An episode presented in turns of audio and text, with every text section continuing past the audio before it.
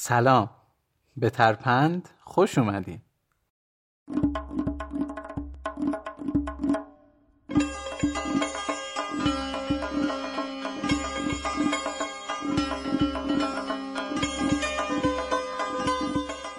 ترپند یعنی ضرب المثل.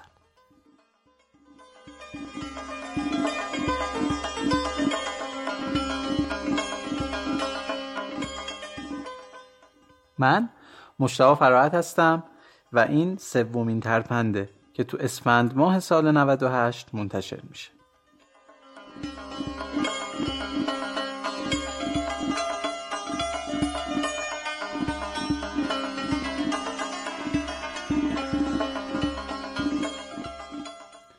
اینجا ما سعی می‌کنیم حکایات و وقایعی رو که تبدیل به ضرب المثل شدن برای شما روایت کنیم. و در واقع به ریشه ضرب المثل ها بپردازیم تا بفهمیم چی شد که یه جمله یا یه بیت تبدیل شد به ضرب المثل.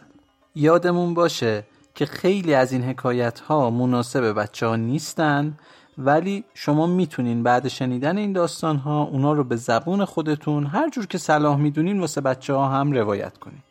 تا اونا هم از بچگی با این امثال و حکم ها آشنا بشن.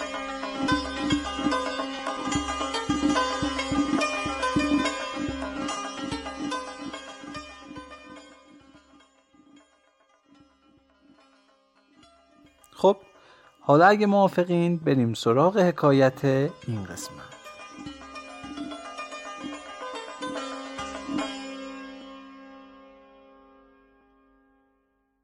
بذار ببینیم چند مرد حلاجی.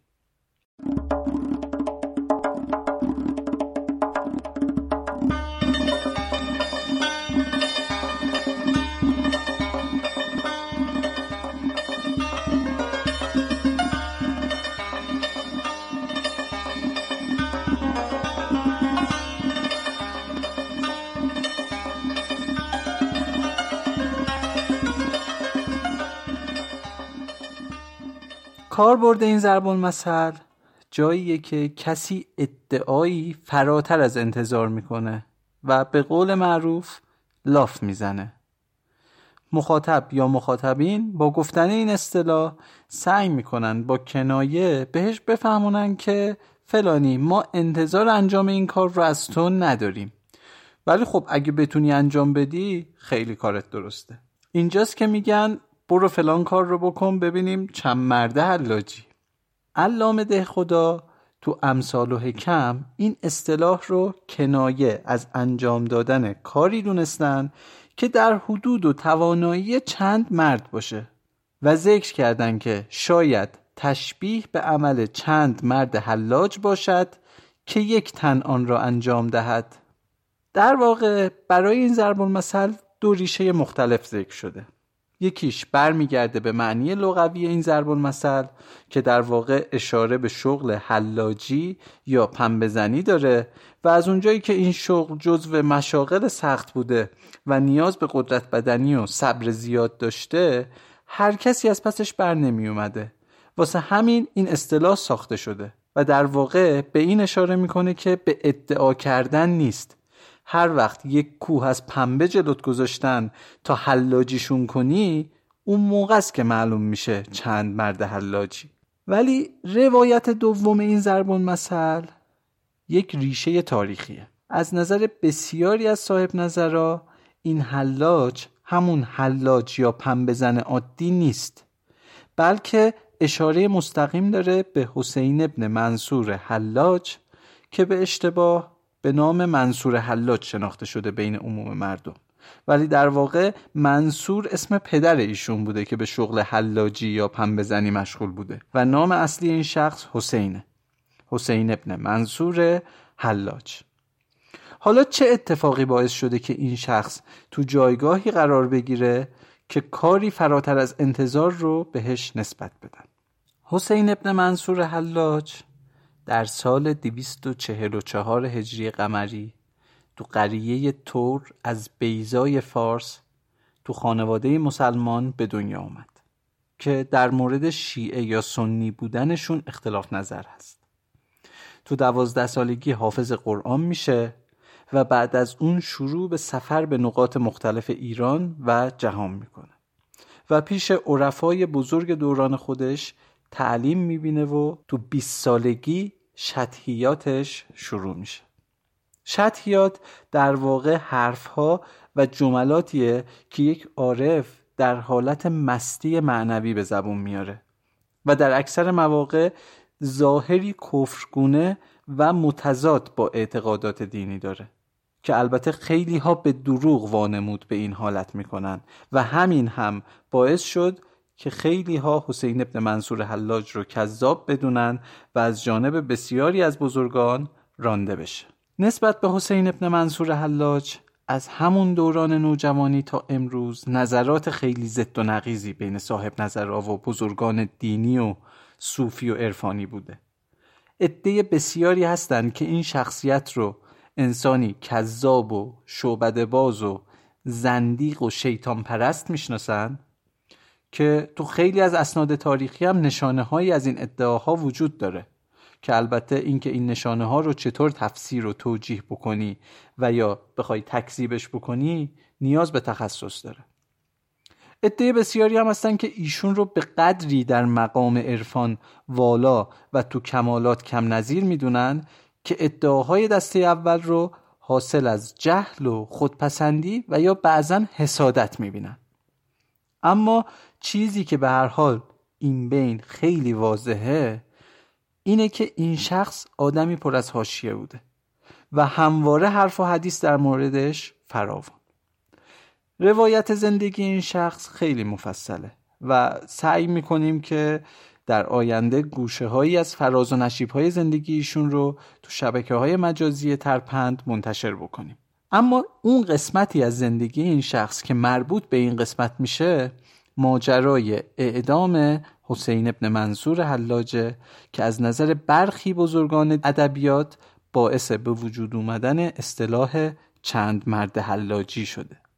جمله معروف حسین منصور حلاج یا همون یکی از شطحیات معروفش جمله انالحق بود که تعویل به ادعای ربوبیت شد. و حلاج هم منکر این تعبیر نبود. و می‌گفت دقیقا منظور من هم همینه. و همین باعث شد دشمنی ها با این شخصیت به اوج برسه. و همچنین برخی شیطنت های سیاسی تو اون دوران عاقبت اون رو به حبس تو زندان خلیفه بغداد کشوند و بعد هشت سال حبس محکوم به اعدام شد و به پای دار رفت. ما بقیه ماجرا رو با برداشتی از تذکرت الاولیای عطار نیشابوری در باب ذکر حسین ابن منصور حلاج میشنویم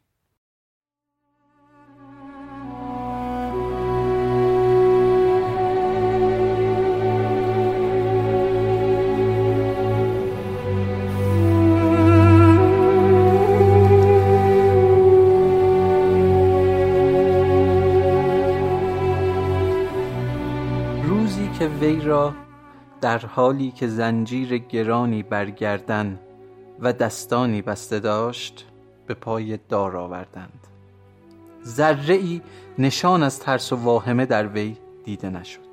به پای دار که رسید با آرامش تمام نماز خواند و مناجات نمود و برای قاتلان و کشندگان خود دعا کرده و بخشید و از برایشان طالب مغفرت شد.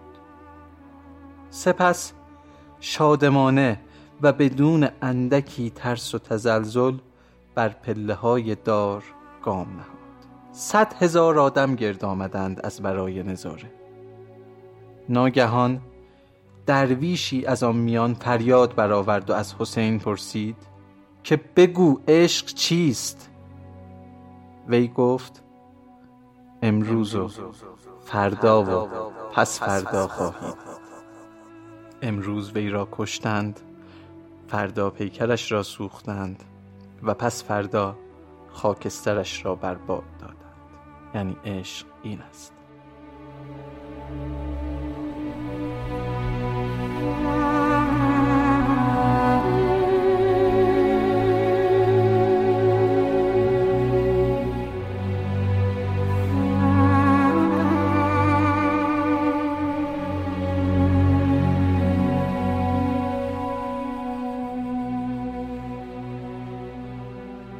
با هر قدمی میخرامید و به قتلگاه می‌رفت.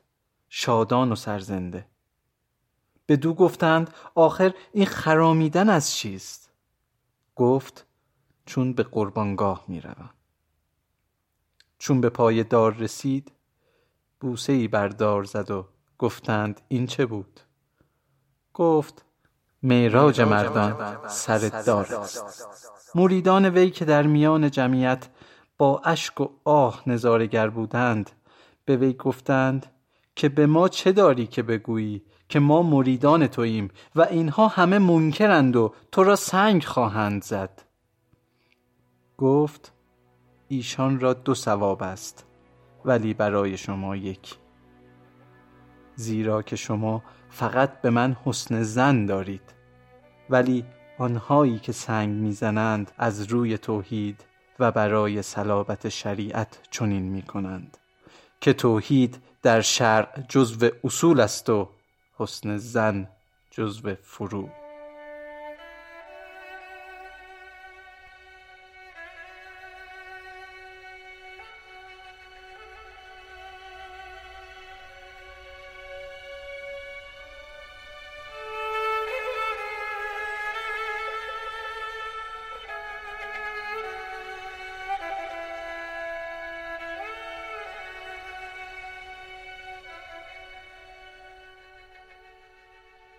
ناظران همه با هم به دو سنگ میانداختند.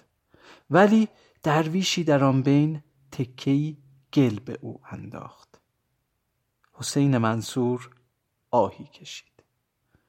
گفتند این همه سنگ خوردی و دم نزدی. از گل آه کشیدنت به چه معناست؟ گفت آنها که سنگ می‌زنند نمی‌دانند و معذورند. از او آه می‌کشم که می‌داند که نباید بزند و وانمود بزدن می کند سپس دست منصور را قطع کردند و ایشان خنده کرد. گفتند خنده از چیست؟ گفت دست از آدمی بسته باز کردن آسان است. مرد آن است که دست صفات که از عرش فراتر است قطع کند. سپس پاهایش ببریدند. تبسمی کرد و گفت بدین پای سفر خاکی می کردم. قدمی دیگر دارم که همکنون سفر هر دو عالم بکنم. اگر می توانید آن قدم را ببرید. سپس هر دو ساعد را بالا آورد و به صورت زد و هم روی خود و هم ساعد را خونالود کرد. پرسیدند این چرا کردی؟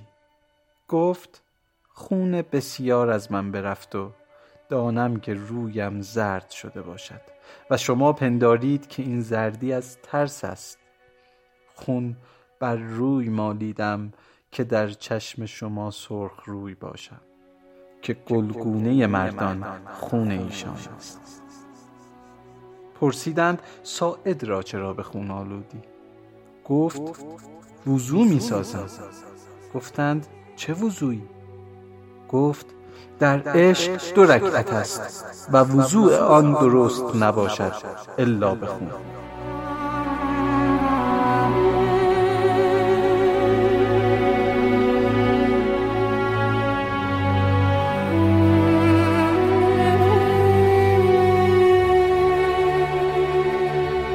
سپس چشمهایش را برکندند و قیامتی از خلق برخاست. برخی میگریستند و برخی سنگ می‌زدند. خواستند زبانش را ببرند. گفت چندان صبر کنید که سخنی گویم. روی به سوی آسمان کرد و گفت الهی بدین رنج که برای تو بر من می‌برند محرومشان مگردان و از این دولتشان بی نصیب مکن. الحمدلله که دست و پای من ببریدند در راه تو و اگر سر از تن باز کنند در مشاهده جلال تو بر سر دار می کنند. پس گوش و بینی او را بریدند و سنگ زدند و در آخر زبانش را بریدند و به هنگام نماز شام سر از تنش جدا ساختند در میان بریدن سر تبسمی کرد و جان بداد و مردمان خروش کرد.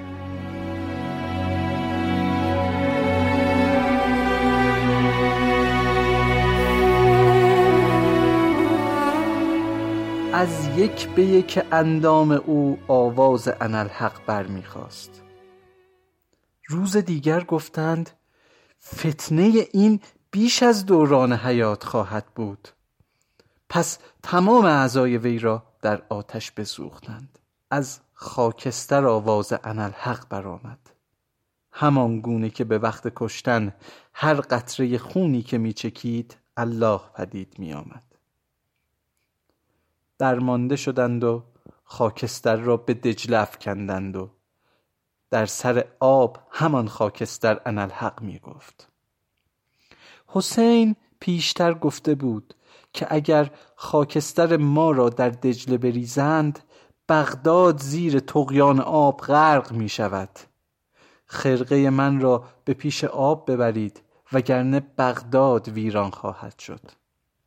خادم حسین چون چنان دید خرقه شیخ را بر لب دجله آورد تا آب دوباره آرام شد و خاکستر خاموش گردید و چنین شد که نام حلاج با استقامت و ایستادگی و تاب و توان عجین گردید.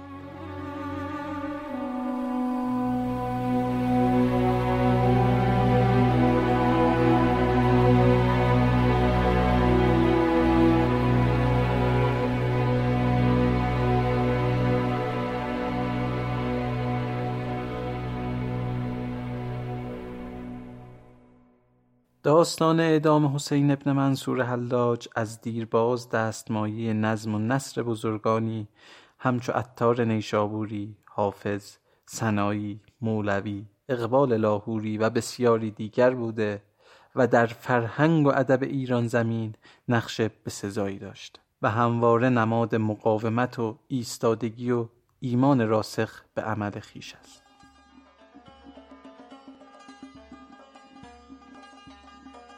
همونطور که اول این قسمت گفتیم به عقیده برخی اصطلاح چند مرد حلاجی اشاره به این صبر و استقامت حسین ابن منصور حلاج داره. و در واقع همونطور که صبر رو به ایوب پیامبر نسبت میدیم استقامت و کار سخت رو به حسین ابن منصور حلاج. خب امیدوارم که از این قسمت ترپند لذت برده باشید. این قسمت مطالب تکمیلی زیاد داره که با دنبال کردن شبکه های مجازی ترپند می‌تونید از این مطالب تکمیلی هم استفاده بکنید.